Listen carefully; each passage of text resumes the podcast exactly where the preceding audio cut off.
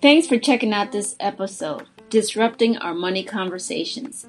Liz says if you want a better relationship with your money, it's time to slow down on our spending, look at the numbers, and see how we feel. She says that if we are spending our money and is not bringing us joy, rejuvenation, and connection, it's time to lean in and have a money conversation. But before we jump into the interview, let me tell you a little bit more about Anchor. So please stick around and enjoy the show.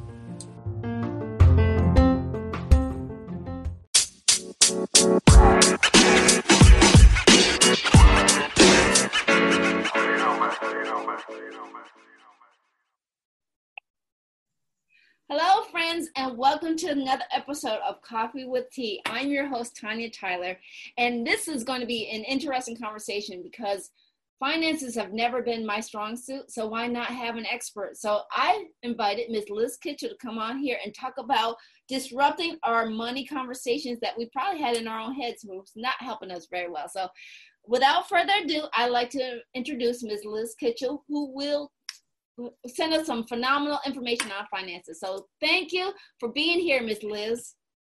Thank you so much for having me, Tanya. It is amazing. And I'm so excited to share information with you and anybody listening. And I'm sure it's timely, whatever they hear. Oh, thank you. Thank you. So like I said, as I was saying in the intro, I have to admit, sometimes I'm one of those people who've had financial issues in the past. But yet, I always stuck my head in the sand.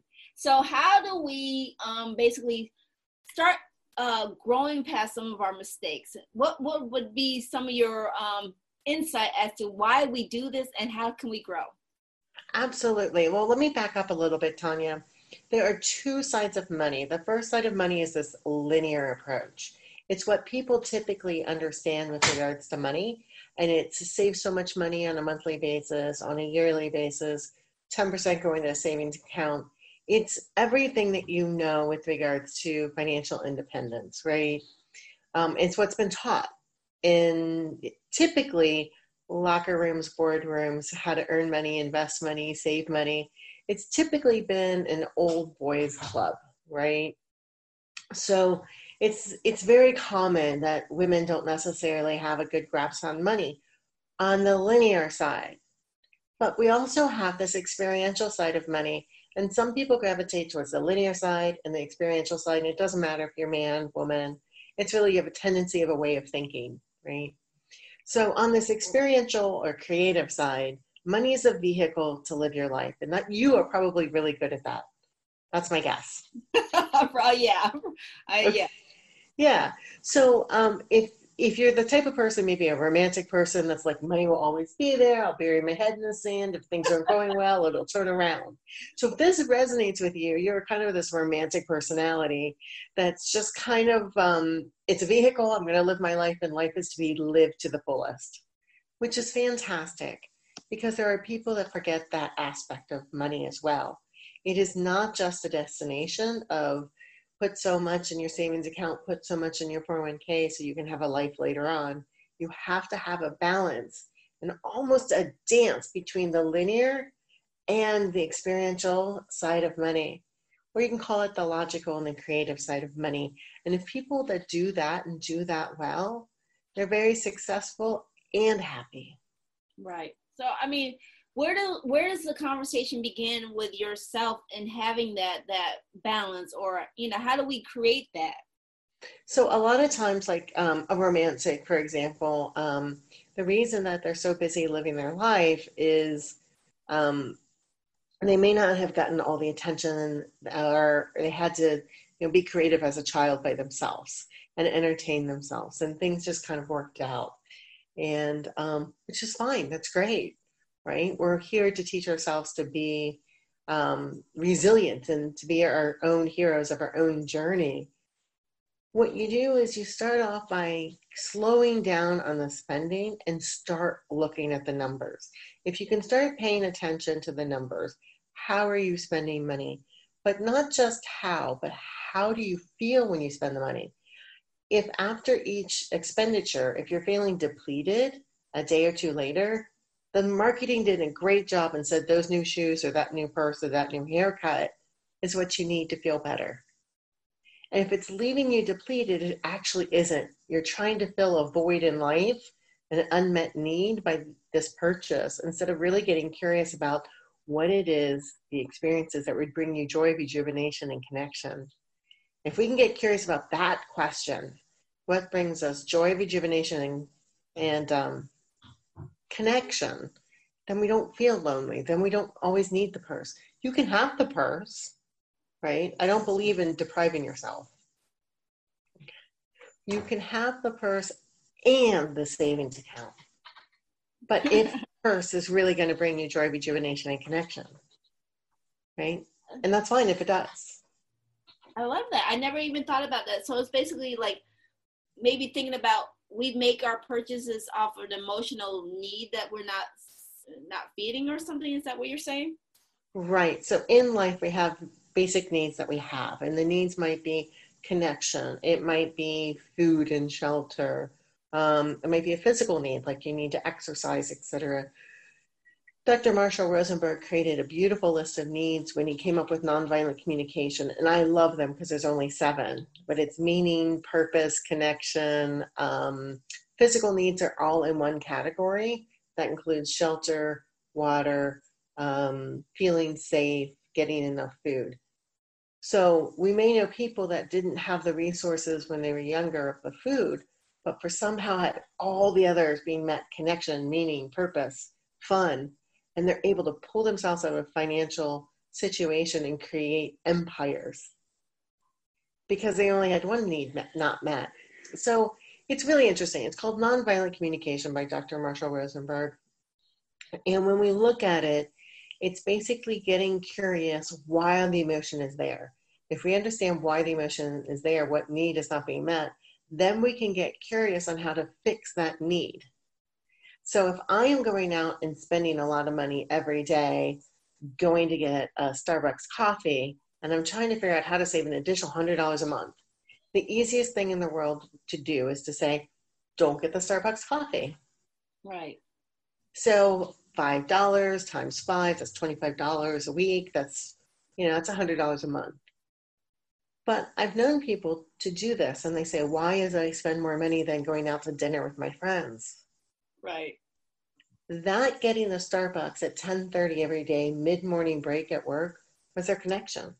The way to belong with their coworkers. So when that happens and they see that they're spending money somewhere else, what they're trying to do is refill the connection, because their connection is not being met from their coworkers now. They're now having to spend more money at dinner with friends. Oh, okay, okay. So if they just went for the walk and maybe didn't get the coffee, that's one way to do it, or find another place to save the $100. So that's just one story. Right, right. So, you talk about the linear and I'm always going to mess it up. The logical and the creative aspect. So how do you, like I said, how do we, marry up these two? What's some of the tips that we can, cause? So you start with your personality, the personality that's telling the stories right now. We all have a personality that's linear. We all have a personality that's creative. Sometimes we rely on the creative to manage the finances. Okay. Right? Mm-hmm. So that's when you pause and say, is this story still working for me? So, for example, you said you'll bury your head in the sand and hope it all just works out. Right. So paying a little attention and writing things down and noticing how you're feeling. And even when you want to run away and not write some things down, just lean in and do it anyway. Write down your expenses. See how you're feeling. Have a conversation with your spouse. And say, what is it we really want to create? It's really hard to make a change in our life if we don't have a reason why the change would be beneficial. I've heard that, because usually I know a lot of us will make a change out of the fear of loss, but we don't think about the gains that we might have, right? Right. So everybody feels that they have to give something up to make a change. It's also the same thing around money. If you think there's 3 main areas of money, how do you save money? How do you invest money? And how do you earn money? and spend. I guess there's four. There is four, sorry. There's four categories I talk about. And there's a scarcity mindset in each one of those. Mm.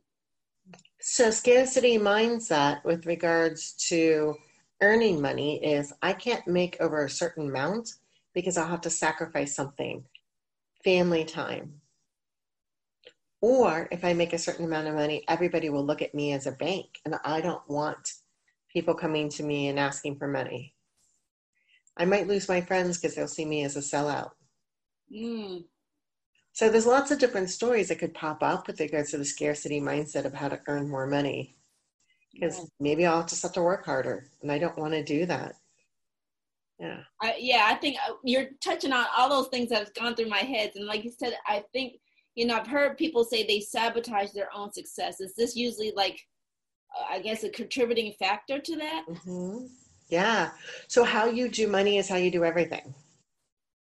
Ah, that's a good one. How you do money is how you do everything. Right.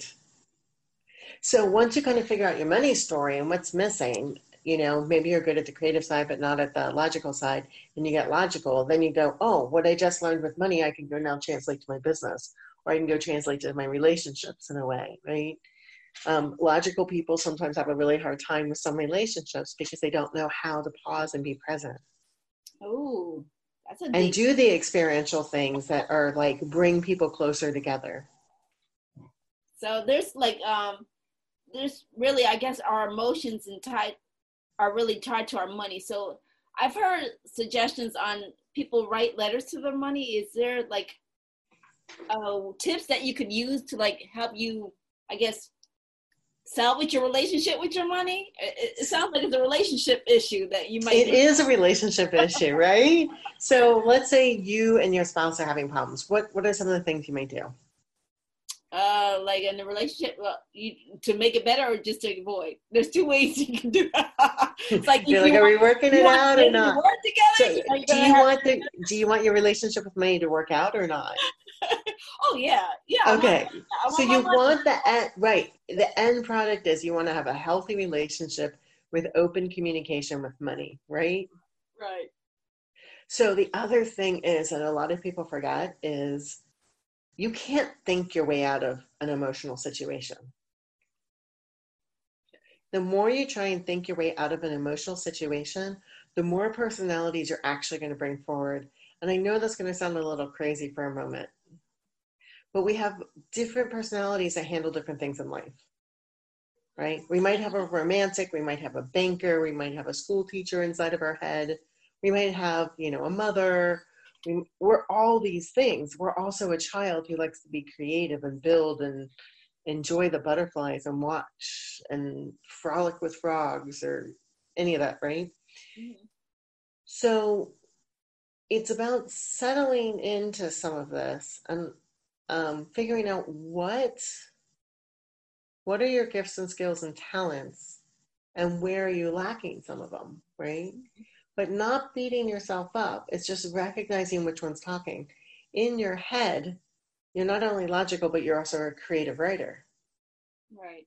So a lot of those stories are creative writings from when you were a child, and you made up stories of stuff to justify things might have happened. So if we think about it in that regard, and you try and think your way out of it, the different parts of you don't always get along on the best way out. Yeah. So, I mean, this is, like you said, this is a whole new perspective of, and I love relationships. So, I mean, I never even really thought about, oh, I'm in relationship with my money. So with that, discovering like that, where did you come up with this passion for the money, or how did you really get into going with this passion and educating people on their money stories? So I was a financial advisor and trained to coach financial advisors for over 20 years. And I always dealt with people that had money. As a financial advisor, people have to have money to go ahead and invest. You know, you don't have $5,000 in the bank and then you just go to invest. You typically have $50,000 saved, $100,000 saved, and then you get started. There's other ways to start first, but that's the old way it started when I started back in the industry in 1990 is you know, you have some money, you set it aside, and then you go and invest, and then you add money to it. And you do certain percentages over time. I always dealt with money who were already in some way, shape, or form affluent. Okay. When I went and changed from one firm to another firm, and they expanded my role and asked me to take on sales conversations with bankers who would also deal with people that weren't investing yet, I saw a whole nother relationship with money. And I said, wow, there's a whole group of people out there that I need to understand and lean in and figure out. So the other part of it, so I also realized I was doing everything right logically. I was saving all the money. I was doing all these things. And up until having a family, I took 3 or 4 vacations a year. I did whatever I wanted to when I wanted to do it. Then you have a family, life shifts.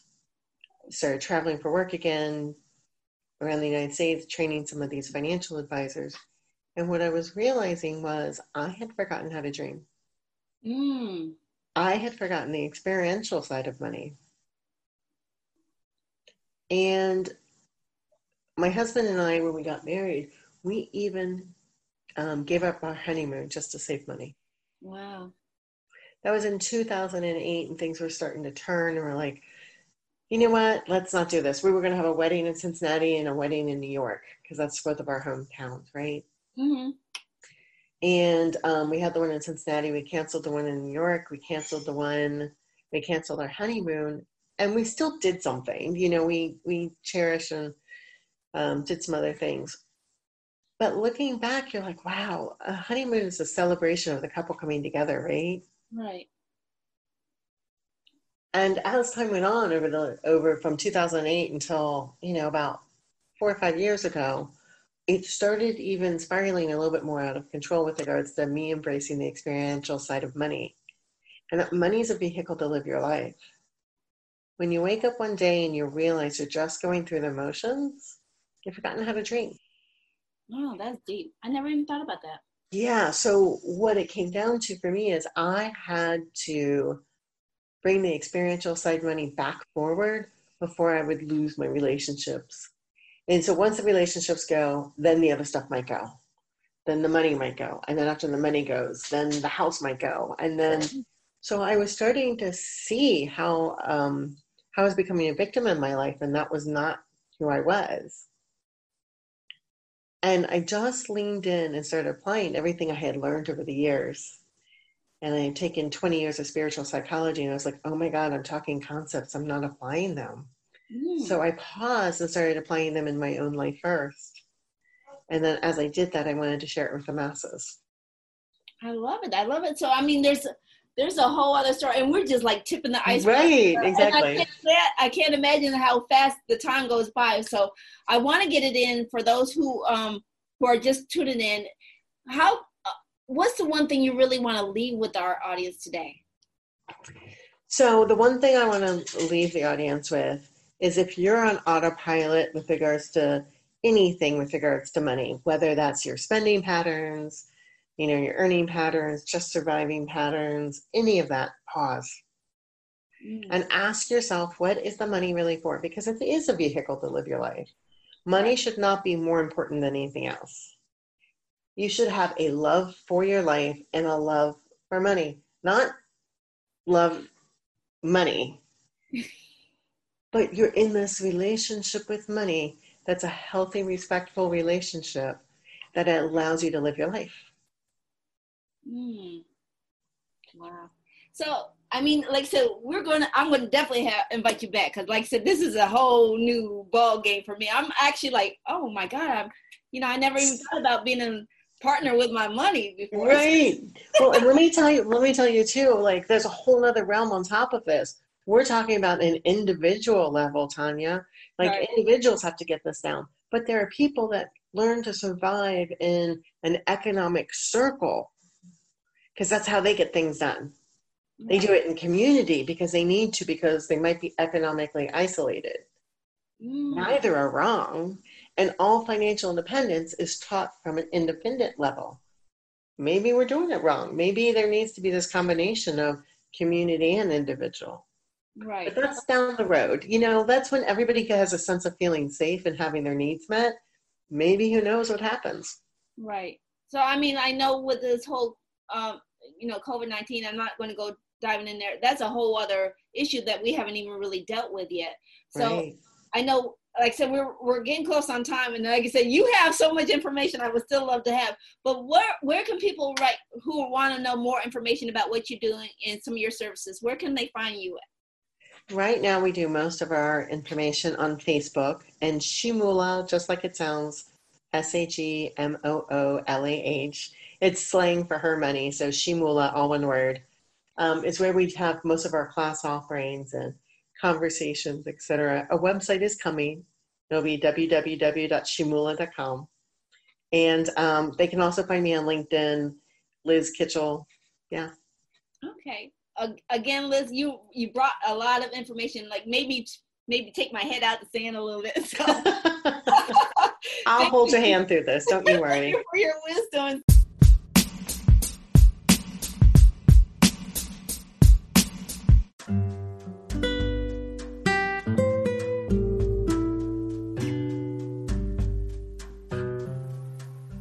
Thanks for tuning into this episode. I want to always remind you that feedback is welcome. Email us if you have any show ideas or guests that you'd like to see. Links will always be provided in the comments. Please share us with your friends. And remember, take things in stride, go with the flow, and create your own path. And again, thank you for tuning in. Bye-bye.